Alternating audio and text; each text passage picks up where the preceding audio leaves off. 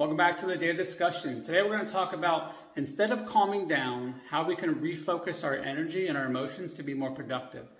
Yesterday we discussed how we frequently tell people to calm down in situations where, in my opinion, we just don't know how to help them get through what they're going through. But there's a couple things we can do here. One, recognize that there's actually moments that we want people to learn how to act or perform when our emotions are heightened.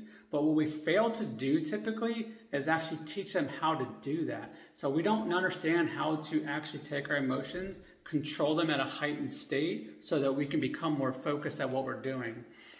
Instead, we want to tell people to calm down, but, but really when we're calmer, we're actually looking too big, and when we're more heightened emotions, we're looking smaller. And when we're doing something like a performance-based thing especially, we want a small, small field of vision. We want to be very laser focused.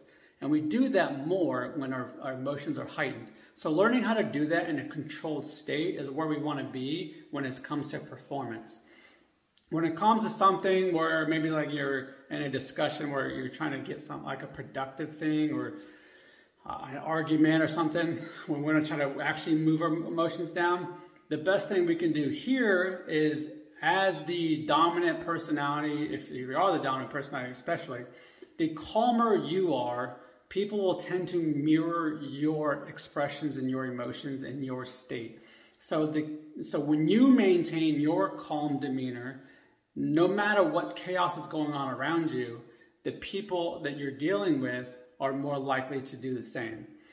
So that's, you know, that's kind of something to pay attention to. So if you notice, and especially in sports, because it's the easiest one to see, is the, the teams that have the best emotional control, if you look in the dugouts and the stands for the young, especially younger kids, the parents and the coaches are the most under control emotionally too. So that helps the kids settle into. So, uh, and then final note thing here is pressure is actually a privilege. So when we actually are under pressure, that means what we're doing is important. So we don't necessarily want to take it away. Like I said, we just want to learn how to control our emotions to be able to perform it better.